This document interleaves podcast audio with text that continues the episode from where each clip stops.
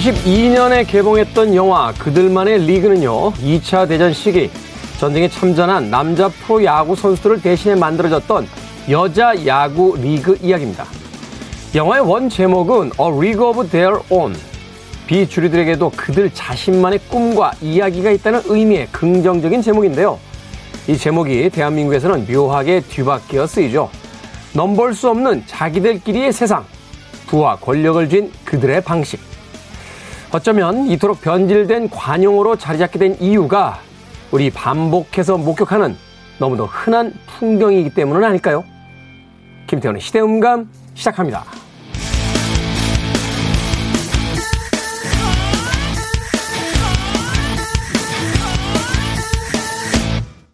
그래도 주말은 온다. 시대를 읽는 음악 감상의 시대음감 김태훈입니다.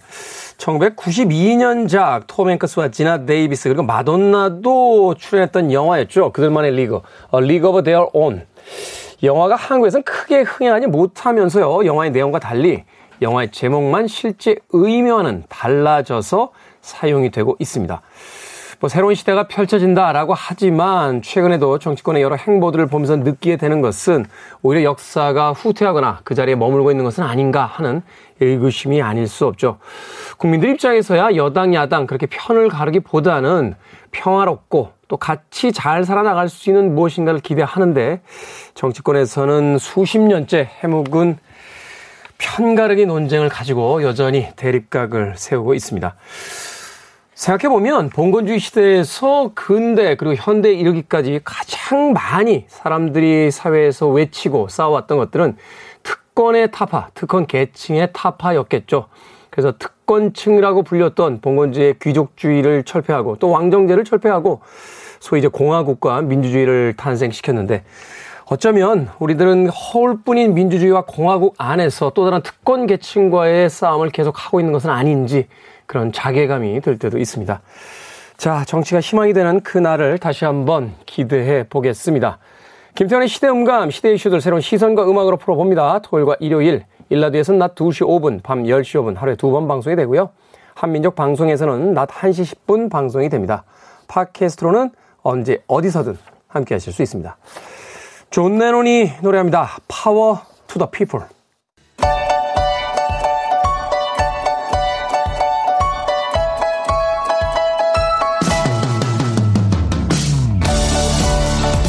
좋은 뉴스와 나쁜 뉴스, 뉴스 Good and Bad 경제부 박혜진 기자 그리고 산업과학부의 정세배 기자 나오셨습니다. 안녕하세요. 네, 안녕하세요. 박혜진 기자는 아, 실력 있는 기자들이 간다는 경제부로 찾아오고 있습니다. 아, 인사이동에 어떤 특별한 의미가 있습니까?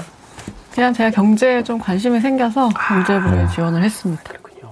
본인이 관심 있으면 바로 갈 수 있는 아우. 실력 있는 박혜진 기자.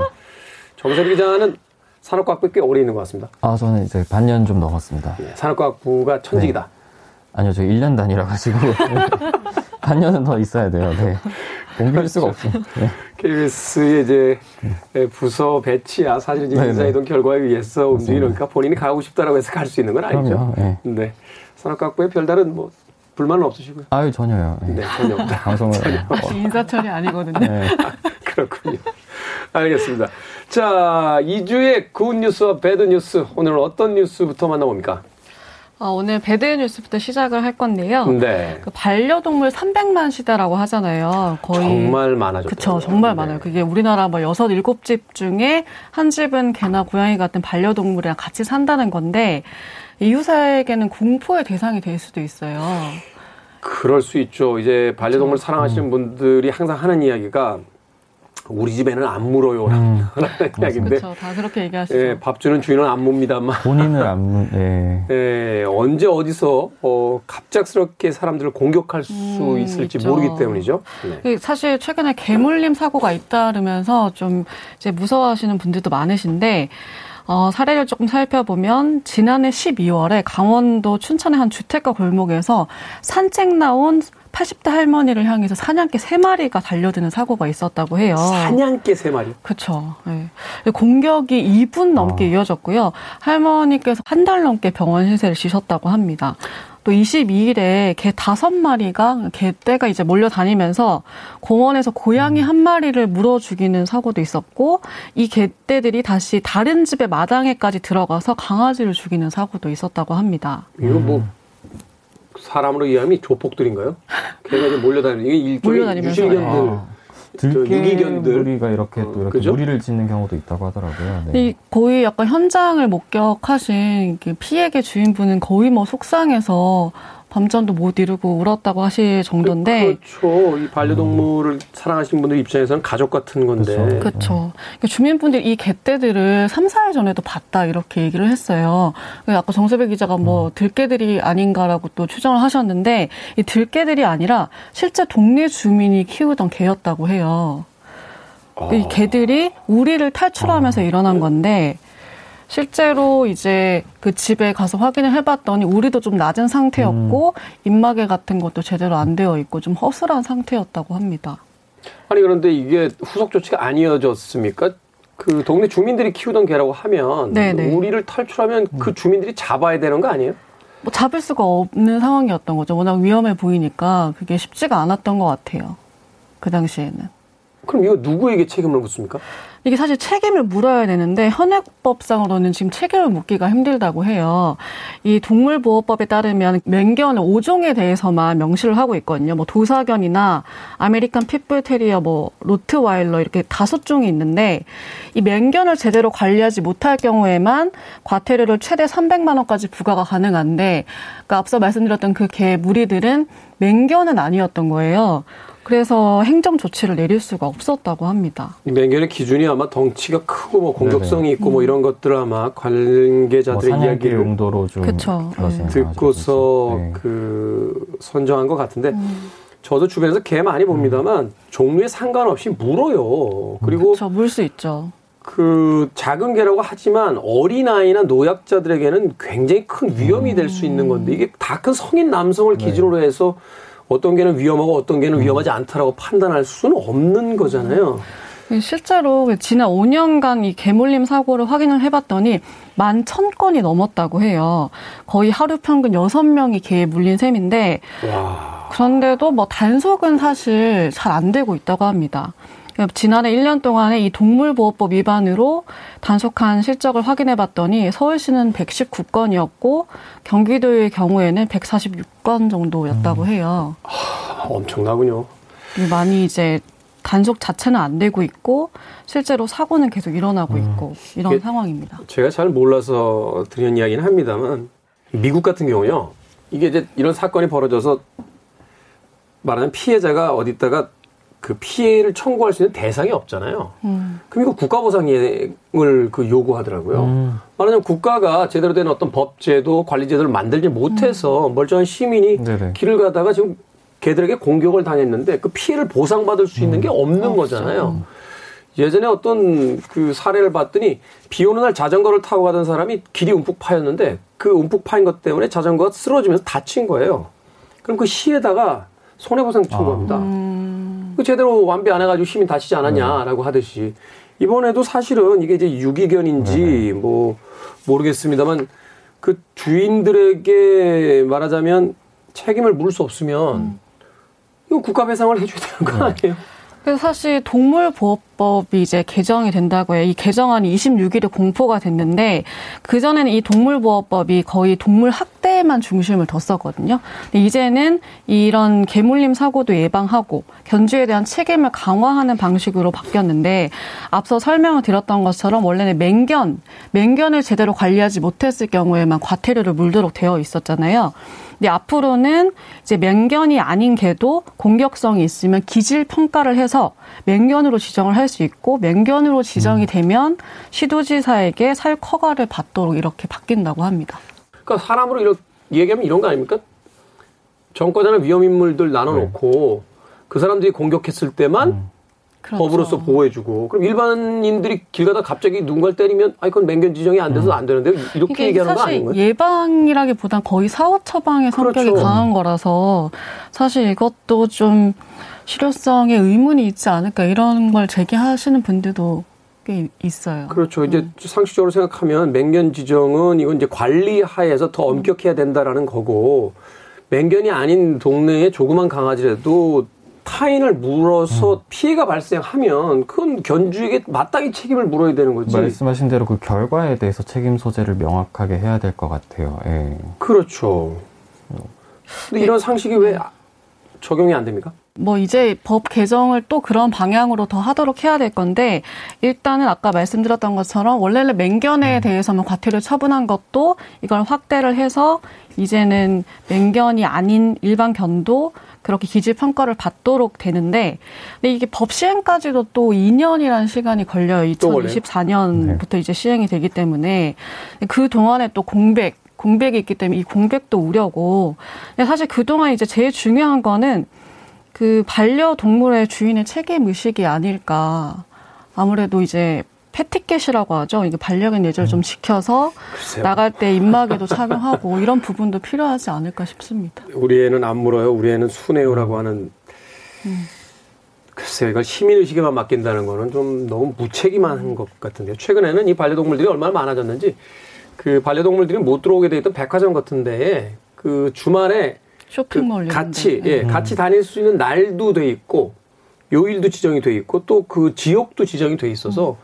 백화점에서 이 반려동물과 같이 쇼핑하는 네. 분들 어렵지 않게 볼수 음, 있습니다. 음, 그만큼 이제 우리 일상으로 완전히 들어왔거든요. 그렇다면 맹견 지정이 중요한 게 아니라 피해 보상이 엄격하게 이루어져야 되고 거기에 대해서 주인 책임을 그 과감하게 물려야 되잖아요. 독일인가 보니까 아마 음. 반려동물 기르려면 그 라이센스죠. 자격증이 네. 있어야지만 반려동물 기르게 돼 있는 뭐 그런 나라도 음. 있는 걸로 알고 있는데 이거는 좀 그런 게 진짜 필요할 것 같아요. 그렇죠. 이런 것들이 바로 우리 일상을 바꾸는 정치인데 신경을 좀 많이 써주셔야 되지 않을까. 정치인들도 최근에 반려동물들 많이 기르더라고요. 음. 예. 정치인들 반려동물도 다른 사람 안 무나요? 음. 자 이번 주 good news 정세배 기자 최근 몇 주 동안 계속 혼자 good news 하는 것 같은데. 아, 아닙니다. 저희는 엄격하게 일주일 단위로 돌아가고 있어요. 아, 확실합니까? 네, 일주일 단위제를. 근데 왜 느낌이 계속 정세배 기자만 good news 하는 것 같죠? 좋은 얘기를 좀 잘 전달을 했나 본데. 아, 그런가요? 네. 어떤 뉴스입니까? 네네. 어, 한센인 많이 들어보셨을 거예요. 한센인. 한센병을 앓았던 분들. 근데 이 가족들이 있거든요. 사실 이게 유전이 아닌데, 이제 과거에 일제강점기 때부터 이게 시작이 돼가지고, 이분들 같은 경우는 이제 한센인 자녀가 태어나면 무조건 이제 격리가 됐던 거죠. 가족들과 부모와 한센인 아, 부모와는 격리가 됐었어요. 한센인 부모 밑에서 태어나면 맞습니다. 네. 한센인이 될 수 있으니까 이 한센병이 사실 이제 전염이 되는 경우가 있으니까. 네, 네, 전염의 확률이 있다 이렇게 해가지고 그래가지고 이게 일제 강점기에 이게 처음에 시작이 됐었거든요. 이렇게 그래서 그 유명한 이제 소록도, 소록도. 국립 소록도 병원에 이렇게 격리됐던 한센인 피해자의 그 가족들이 이제 일본 정부를 상대로 보상 청구 소송을 냈는데 드디어 그 일부가 보상을 받게 됐습니다. 이게 일본 정부가 2019년에 한생가족 보상법을 제정을 했거든요. 그 이후에 이 법에 따라서 최초의 이제 음. 전후 보상이 이루어진 거죠. 일제 강점기 당시에 피해를 겪었던 사람들에 대해서 좀 설명을 드리면 이 당시에 일제가 이렇게 집단 수용 정책을 해서 한 한센인 6천여 명 정도가 소록도에 이렇게 모여 살게 됐어요. 근데 네. 뭐 당연히 처우가 좋지 않았겠죠. 뭐 감금, 강제 노역 이런 것도 시달렸고 문제는 아까 말씀드렸듯이 가족이 태어나게 되면 그 즉시 격리를 했거든요. 네. 그냥 생이별을 한 거죠. 이제 부모와. 그래서 소록도에 있는 보육원에서 지내긴 했는데 한 달에 한 번 면회만 가능한데 아. 이것도 뭐 사연을 들어보면 부모 입장에서 이렇게 본인이 이제 한센병을 앓고 있으니까 뭐 만나도 오지 말라고 하고 막 서로 울기만 하고 하루 종일 뭐 그런 이야기를 하시더라고요. 이제 어떤 부모가 분들이 네. 전염의 위험이 있을 수 있는데 자기 아이들 네네. 보고 면회 오라고 하겠어요. 그래서 당시 이런 자녀분들을 지칭하는 말 중에 미가마라고 표현을 하게 돼서 이제 아직 감염되지 않은 아이들이다. 아, 네, 이렇게 부르기도 했어요. 네. 네. 그래가지고 다만 이분들이 이제 보상을 받게 됐는데 피해자 가족 139명을 대표해서 이제 먼저 이제 우리 한국과 일본 변호인단이 함께 이걸 일본 정부에 청구를 했고 그 중에서 1차로 피해자 가족 10분이 지금 보상을 받게 됐습니다. 말씀드렸듯이 이게 전쟁 이후에 이제 뭐 어떤 이런 책임 문제로 최초의 보상이 이루어진 거고 당사자가 아니라 그 가족들에게도 정신적 고통을 위로하기 위한 보상이 어쨌든 이루어진 거고요. 네. 대상을 좀 보자면 광복 이전에 한센병을 얻었고 청구인이 그 이전에 태어난 가족이라면 예, 광복 이전에 태어난 가족이라면 이 사실만 증명되면 이제 보상자로 지정이 될 수 있고 네. 뭐 당시 소록도 아까도 말씀드렸지만 이제 한 번 들어가면 못 나오는 거거든요 사실상 그리고 그 안에서 이제 뭐 그렇죠. 강제 노동 굶주림 뭐 그다음에 어떤 뭐 부상을 입거나 다쳐도 뭐 치료도 제대로 되지 않았고 이게 당시에는 불치병이었잖아요. 네, 심지어 이제 뭐 결국 이제 뭐 일제가 이제 뭐 불임이나 뭐 낙태 수술까지 강요하기도 했어요. 예. 네. 아주 어려운 시기를 겪으셨던 분들인데 다행인 건 이제 어쨌든 이번 보상 결정이 이루어졌는데 아까도 설명드렸듯이 이게 한국과 일본 변호인단이 함께 노력을 한 거고 그렇기 때문에 이제 어떻게 보면 좀 양국의 과거사 문제 해결에 좀 좋은 선례가 될 수 있지 않을까 이거를 음. 시작으로요. 그러니까 이런 뭐 희망도 좀 있어요. 이게 일본 쪽에서도 일본이 전쟁 책임을 져서 이 전후 보상의 유일한 예시가 이번에 만들어진 거다. 이게 앞으로 좀 가교 역할을 했으면 좋겠다. 좀 이런 의견이 나오고 있고요. 일본의 태도가 변한 이유가 굉장히 궁금해지네요. 사실 하루아침에 변한 게 아니에요. 사실 한일 양국 변호사들과 시민단체들이 거의 한 20년 가까이 이걸 좀 연대 활동을 하면서 입법 청원도 아, 하고 대단하다. 배상 운동도 하고 당연히 가만히 있는데 일본 정부가 이렇게 해주겠다는 게 아니고 네. 2006년에 처음에 일본이 이제 한센인 보상법을 이제 개정을 했고 2016년에 10년 뒤에 소록도에 이제 강제 격리됐던 한센인 한 600분 정도가 되는데 이분들이 이제 1인당 한 800만 원, 한국 돈으로는 좀 환율 차이가 있지만 한 8천만 원 정도라고 치시면 될 것 같아요. 보상을 받았고 이제 가족들에 대해서도 추가적으로 이제 정신적 고통을 겪었기 때문에 이 부분에 대해서도 배상이 이루어져야 된다. 이런 의견이 제기가 돼가지고 이제 일본 변호인단이 가족들을 대리해서 이제 소송을 제기를 했고 이게 2019년에 승소를 했어요. 그 결과로 이제 보상 청구서를 제출하고 심사를 거쳐서 보상을 받으신 거고 아까 10분이 먼저 받으셨다고 했고 네. 이제 이후에도 계속 이제 보상이 이루어질 예정인데 이 배우자나 자녀 같은 경우에 피해자 가족 중에서 배우자나 자녀 같은 경우에는 1인당 한 180만 원, 한국 돈으로 뭐 2천만 원이 좀 안 될 것 같고 음. 형제자매 같은 경우에는 1인당 130만 원, 뭐 1000만 원 좀 넘는 그 정도가 이제 일단은 지급이 될 예정이고 다만 이제 뭐 이게 좀 일본 쪽에서도 이거는 뭐 위안부 문제랑은 별개다. 일단은 선을 긋고 있는데 그래도 이제 뭐 이게 정부 대 정부, 그러니까 한일 정부 사이에서 지금 뭔가 해결책이 되게 안 나오고 교착 상태가 오래 지속되고 있잖아요. 네. 그래도 이제 민간 협력을 통해서 양국에서 어쨌든 성과가 나온 거라는 건 좀 긍정적으로 볼 수 있을 것 같습니다.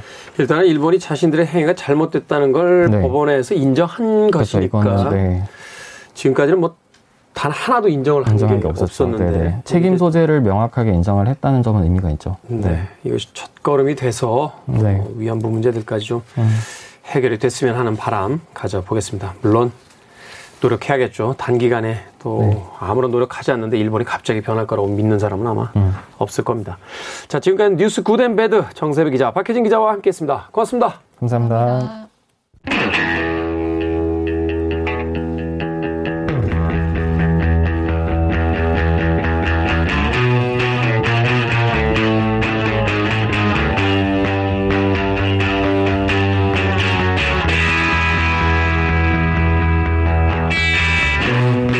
창이 돌아온다.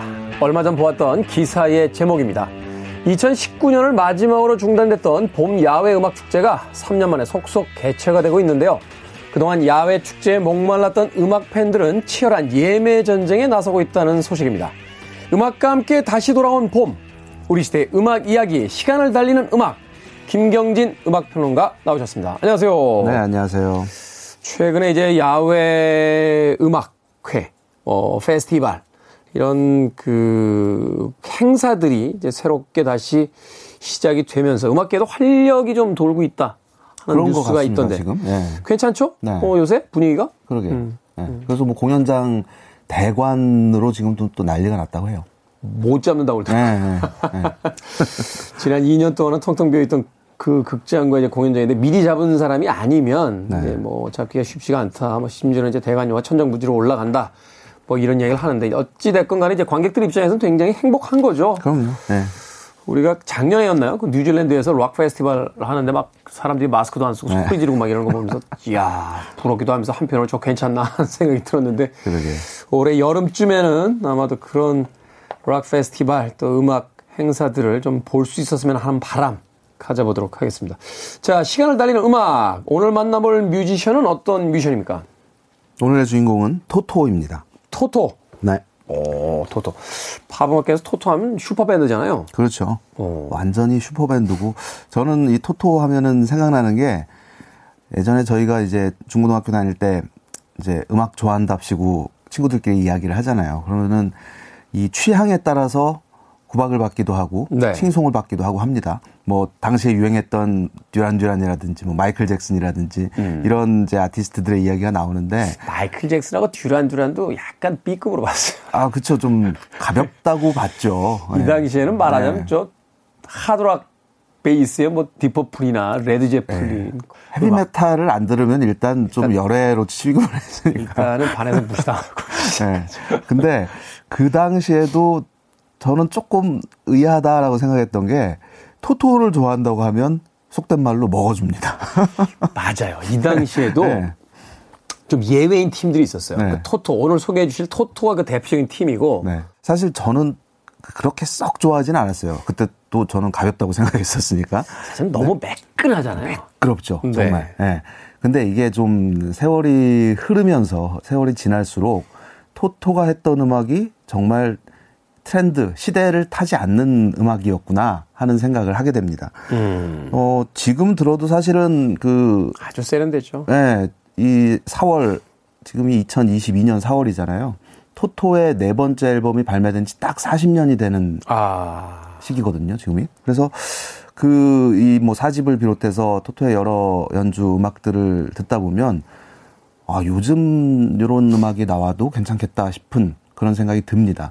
너무 완벽하게 그렇죠. 세련되어 있으니까. 예, 예. 이 토토는 참 특이한 밴드죠. 모든 멤버들이 세션맨, 프로페셔널 세션 뮤지션 출신으로 구성된 네. 팀이었는데 어, 또 하나 독특한 게 세션맨이기 때문에 이제 연주 역량이야 뭐 말할 나위도 없지만 모든 멤버들이 다 작곡을 하고 또 모든 멤버들이 다 노래를 했다는 사실입니다. 그래서 사실은 처음에 토토 음악 구분하기가 쉽지가 않았어요. 곡마다 보컬이 바뀌니까. 그러게요. 예, 그래서 이제 그 초창기 그 80년대 중반까지 그 한창 전성 시절에 토토의 리드 보컬로 자리하고 있던 인물은 바비 킴볼이라는 바비 인물인데, 킴볼. 네. 예, 바비 킴볼 외에도 뭐 예를 들면 스티브 루카서가 노래를 한다든지 그 키보디스트인 데이브 페이치가 데이브 페이치. 노래를 한다든지 뭐 그리고 그런 곡들이 또 히트 그 차트에 오르고 그래서 그 토토는 굉장히 독창적인 독특한 그 라인업을 갖추고 있으면서도 굉장히 또 다채로운 음악을 했어요. 기본은 그냥 팝과 락 사운드지만 여기에 뭐 어떤 재즈, 퓨전의 요소라든지 뭐 블루스와 소울과 R&B, 펑크 뭐 거기에 하드락과 프로그레시브 락 뭐 이런 다채로운 사운드를 어 여러 곡들을 통해서 표출을 해왔던 그런 네. 팀입니다. 그 오늘 사집 그러니까 토토 앨범 중에서 가장 대중적으로도 성공을 거두었고 어 음악적으로도 가장 높은 평가를 받았던 앨범이잖아요. 이 앨범의 40주년을 맞이해서 어 주요 곡들 주요 정말 세련된 지금 들어도 참 세련됐다라는 느낌이 드는 그런 곡들을 어 가지고 왔는데 네. 먼저 토토의 데뷔 싱글 1978년도 발표됐던 첫 싱글 Hold the Line이라는 곡을 들어보겠습니다. 야, 이 곡이 나온 지가 벌써 네, 이- 엄청나군요. 그러게요. 이, 이, 이 피아노 리프 이게 이거 이 건반 주자인 데이비드 페이치가 쓴 작품인데 네. 어, 야, 정말 그냥 가슴에 팍팍 와닿는다고 할까요? 이 소리를 들으면 늘 어떤 상쾌하다는 느낌이 저는 듭니다. 사실 그 멜로디 라인을 이제 데이비 페이치의 키보드로 했기 때문에 그렇지. 네. 이거 기타로 했으면 그냥 락이에요. 그렇죠. 네, 꽝꽝 꽝꽝 막 이렇게 네. 나가니까 맞습니다. Hold the Line 1978년도 토토의 데뷔 음반 지금으로부터 약 44년 전, 45년 전에 발표했던 음악입니다. 하지만 뭐 21세기에 들어도 여전히 손색이 없는 음악. 토토의 음악으로 들어봅니다. Hold the Line. 시간을 달리는 음악, 김경진 음악평론가와 함께 오늘은 뮤지션 토토에 대해서 알아보고 있습니다. 첫 번째 곡으로 듣고 온 곡은 토토의 1978년도 동명 타이틀의 데뷔 음반에 수록됐던 첫 번째 싱글이었죠. Hold the Line 듣고 왔습니다. 지금 들어도 뭐 그 리듬이라든지 멜로디 라인 또 이 키보드와 그 드럼이 네. 보여주는 그 앙상블 이런 부분들은 명불허전이네요. 이 음악이 40여 년 전에 나왔다는 게 믿겨지십니까? 그렇습니다. 아, 예. 대단하네요. 네. 이 토토가 그 뭐 여러 기록들을 세웠는데 흥미로운 기록이 있어요. 그 토토를 거쳐간 뮤지션의 수가 어, 지금까지 한 40여 명에 이른다고 합니다. 40여 명이요? 네. 그게 이제 물론 뭐 세션으로 참가했던 사람들, 뭐 투어 멤버들, 뭐 이런 사람들까지 포함한 숫자인데 네. 그들이 대부분 다 정말 그 세션 쪽에서는 정평이 나 있는 뮤지션들이고 토토에서 연주했다 그러면은 아 연주 잘하는구나 음. 뭐 이렇게 생각해도 될 정도의 근데 이 40여 명이 참여한 앨범 숫자가 5천 장이 넘는데요. 아, 이 토토를 거쳐간 네. 세션들 네, 40여 명이 네. 각자 흩어져서 그렇죠. 이제 활동을 해서 네. 이름을 담은 음반들을 이제 그렇죠. 뭐 공식적인 건 아니겠죠. 비공식적으로 대략 추려 봤더니 한 5천 장이 나온다. 네. 엄청나군요. 그리고 그 판매량이 5억 장이 넘는다고 합니다. 예전에 그 아트 블랙키 앤 재즈 메신저스라는 그 재즈 팀을 가리켜서 네. 그 말하면 재즈의 사관학교다. 학교, 네. 어, 여기서 이제 배출한 어떤 거장 재즈 뮤지션들이 많다라고 이야기를 했었는데 그런 의미로 본다면 이 토토야말로 팝음악계에서의 사관학교 뭐 이렇게 볼 수 있겠네요. 그렇습니다. 네. 그래서 토토도 이제 78년에 데뷔해서 뭐 중간중간 어, 잠시 해체를 하기도 했고 다시 이제 활동을 재개하기도 하고 지금도 이제 활동을 펼치고 있는데 정규 앨범 숫자가 14장입니다. 그래서 한 4천만 장 정도 어, 판매를 해서 상업적으로도 굉장히 성공을 거두었던 팀인데 14장 정도의 정규 음반이면 거의 이렇게 대적할 팀이 많지 않지 않습니까? 시카고 정도 뭐, 뭐 이렇게 해서 뭐 그렇죠. 그렇죠. 네. 정규 앨범이 네. 10장 이상 나온 팀들이 이렇게 많지 네. 않으니까. 네, 네 그렇습니다. 어, 이 그 토토를 구성하는 그 주요 멤버들 스티브 루카서 기타를 치는 네. 그리고 키보디스트인 데이빗 페이치 데이빗 그리고 페이치. 지금 이제 보컬을 담당하고 있는 조셉 윌리엄스 조셉 윌리엄스 예, 이들이 이제 가장 오랫동안 몸담았던 사람들이고 그 외에 이제 토토하면 빼놓을 수 없는 인물이 드러머인 제프 포카로죠. 제프 포카로. 네. 이 제프 포카로와 그의 동생들인 마이크 포카로 또 스티브 포카로 이 네. 삼형제가 모두 토토에 몸담았던 인물들인데 이 아버지가 또 유명한 드러머 출신이에요. 조 포카로라는. 음. 그래서 제 포카로도 어렸을 때부터 아버지로부터 직접 드럼을 배웠다고 그러고 17살 때 소니 앤 쉐어의 백밴드로 투어 활동을 시작하면서 음, 음악계를 네. 몸담기 시작합니다. 근데 이 제프 포카로 하면은 특히 이제 저 김태훈 씨도 드럼을 연주한 경험이 아니, 있잖아요. 네. 연주는 아니고 두들겨 연주라고 볼 수는 없어요. 네. 연주라고 볼 수 없고 그냥 드럼실에서 드럼을 몇 번 두들겨 봤던 네, 그런 기억은 납니다. 네, 이 드럼 드럼을 치는 사람들이 늘 언급하는 이름 중에 하나가 이제 제프 포카로인데 제프 포카로. 제프 포카로의 이 드럼 테크닉이 정말 빛을 발하는 탁월한 곡. 또 토토 하면은 많은 사람들이 먼저 떠올리는 로자나라는 곡이 있죠. 로자나. 네. 바로 이 1982년작 4집 앨범에 수록된 작품인데 이 로자나 그 예전에 그렇게 말했어요. 쪼개기. 박자 쪼개기. 네. 이제 그 하프타임 셔플이라고 불리는 네. 이 테크닉을 이 로자나에서 정말 화려하게 구사를 해서 소위 이제 로자나 shuffle이라는 명칭으로 불리기도 하죠. 이 데이비 페이치가 작곡한 어 로자나 당시에 그 기타리스트인 스티브 루카서의 여자친구죠. 어, 예, 여자친구였던 배우 로자나 아퀘트의 네. 이름에서 왔다라는 뭐 이야기가 있는데 어쨌든 어, 토토의 정말 명곡 중에 하나라고 볼 수 있는 로자나 준비했습니다. 네. 이 토토 멤버들이 다 사랑에 잘 빠져요. 그래가지고 네. 여자친구만 생기면은 거기다가 자기 여자친구들 이름을 붙여가지고 비공식적이긴 합니다만 아마도 여자 이름이 가장 많이 등장하는 그 곡들을 가진 팀이 하나가 바로 토토가 아닌가 하는 네. 생각이 드는데 그 중에 대표적인 게 바로 이 로자나입니다. 키보드리스트인 이제 데비 페이치가 작곡을 해서 이제 스티브 루카스에게 줬다 하는 뭐 이야기가 있죠. 로자나, 아, 제프 포카로의 드럼에 한번 어, 귀를 기울이시면서 들어보시길 바라겠습니다. 시간을 달리는 음악, 음악평론가 김경진 씨와 함께 뮤지션 토토의 히트곡들 만나보고 있습니다. 로제나 듣고 왔습니다. 로제나 아케트에게 바쳐진 곡이다라고 알려져 있는데 동생도 영화 배우죠. 패트리샤 아케트라고 그렇죠. 어, True Romance인가요? 그 영화에서 네, 주연을 네, 맡았던 네. 음, 그로 기억이 되는데 로잔나 아케트. 뭐 그 뒤로 스티브 로카스는 다른 여성분을 많이 만났습니다. 자, 다음 음악 소개를 좀 해주시죠. 네, 이 토토 사집에서 또 하나 빼놓을 수 없는 곡이 아프리카라는 곡입니다. 아프리카. 네, 이, 이 사집 앨범이 그래미에서 다섯 개를 수상을 했어요. 올해 앨범 그리고 방금 들으신 로제나가 이제 올해 레코드 그리고 뭐 저 프로듀서상, 뭐 엔지니어상 네. 뭐 이런 아, 로자나가 하나를 더 탔죠. 그 편곡상인가. 네. 네. 1983년도에 뭐 그래미의 주인공이었죠. 다 주요 본상들을 거의 다 휩쓸었으니까요. 네, 네. 그렇습니다. 그래서 그 이 앨범에서 빼놓을 수 없는 아프리카라는 곡은 토토가 오랫동안 활동을 펼쳐왔지만 빌보드 싱글 차트에서 1위를 한 곡이 딱 요거 하나입니다. 아, 그러네요. 네. 그러네요. 네. 차트에 참 많은 곡들을 넣었습니다만 1위를 못했어요. 그러게요. 네. 그래서 이 곡은 역시 이제 데이비 페이치가 주로 주 멜로디를 작곡을 했는데 그랬대요. 그 당시에 이제 처음 그 야마하에서 나온 새로운 키보드를 사가지고 네. 새로 샀으니까 얼마나 또 신나게 또 갖고 놀았겠어요. 그러면서 10분 만에 주 멜로디를 만들었다고 합니다. 그래서 어 그러고 나서 이제 혼자 생각한 거죠. 아, 난 천재인가? 아, 그러다가 아니 어, 천재 맞아요. 데이비 페이치는 천재 맞아요. 근데 그러다가 아 아니구나라고 생각한 게 가사 완성하는데 6개월 걸렸다는 거예요. 사실 많은 분들이 이제 토토 하면은 그 기타리스트 이제 이제 전면에 나서 있는 또 스타성이 굉장히 강하죠. 네. 이 스티브 루카스를 이야기하는데 사실 이제 음악 들으시는 분들은 이 토토를 데이비 페이치를 중심에다 놓고 이제 많이 그렇죠. 분석들을 하니까 네. 네. 가사는 잘 못 쓰지만 하여튼 작곡에 있어서만큼은 천재 맞습니다.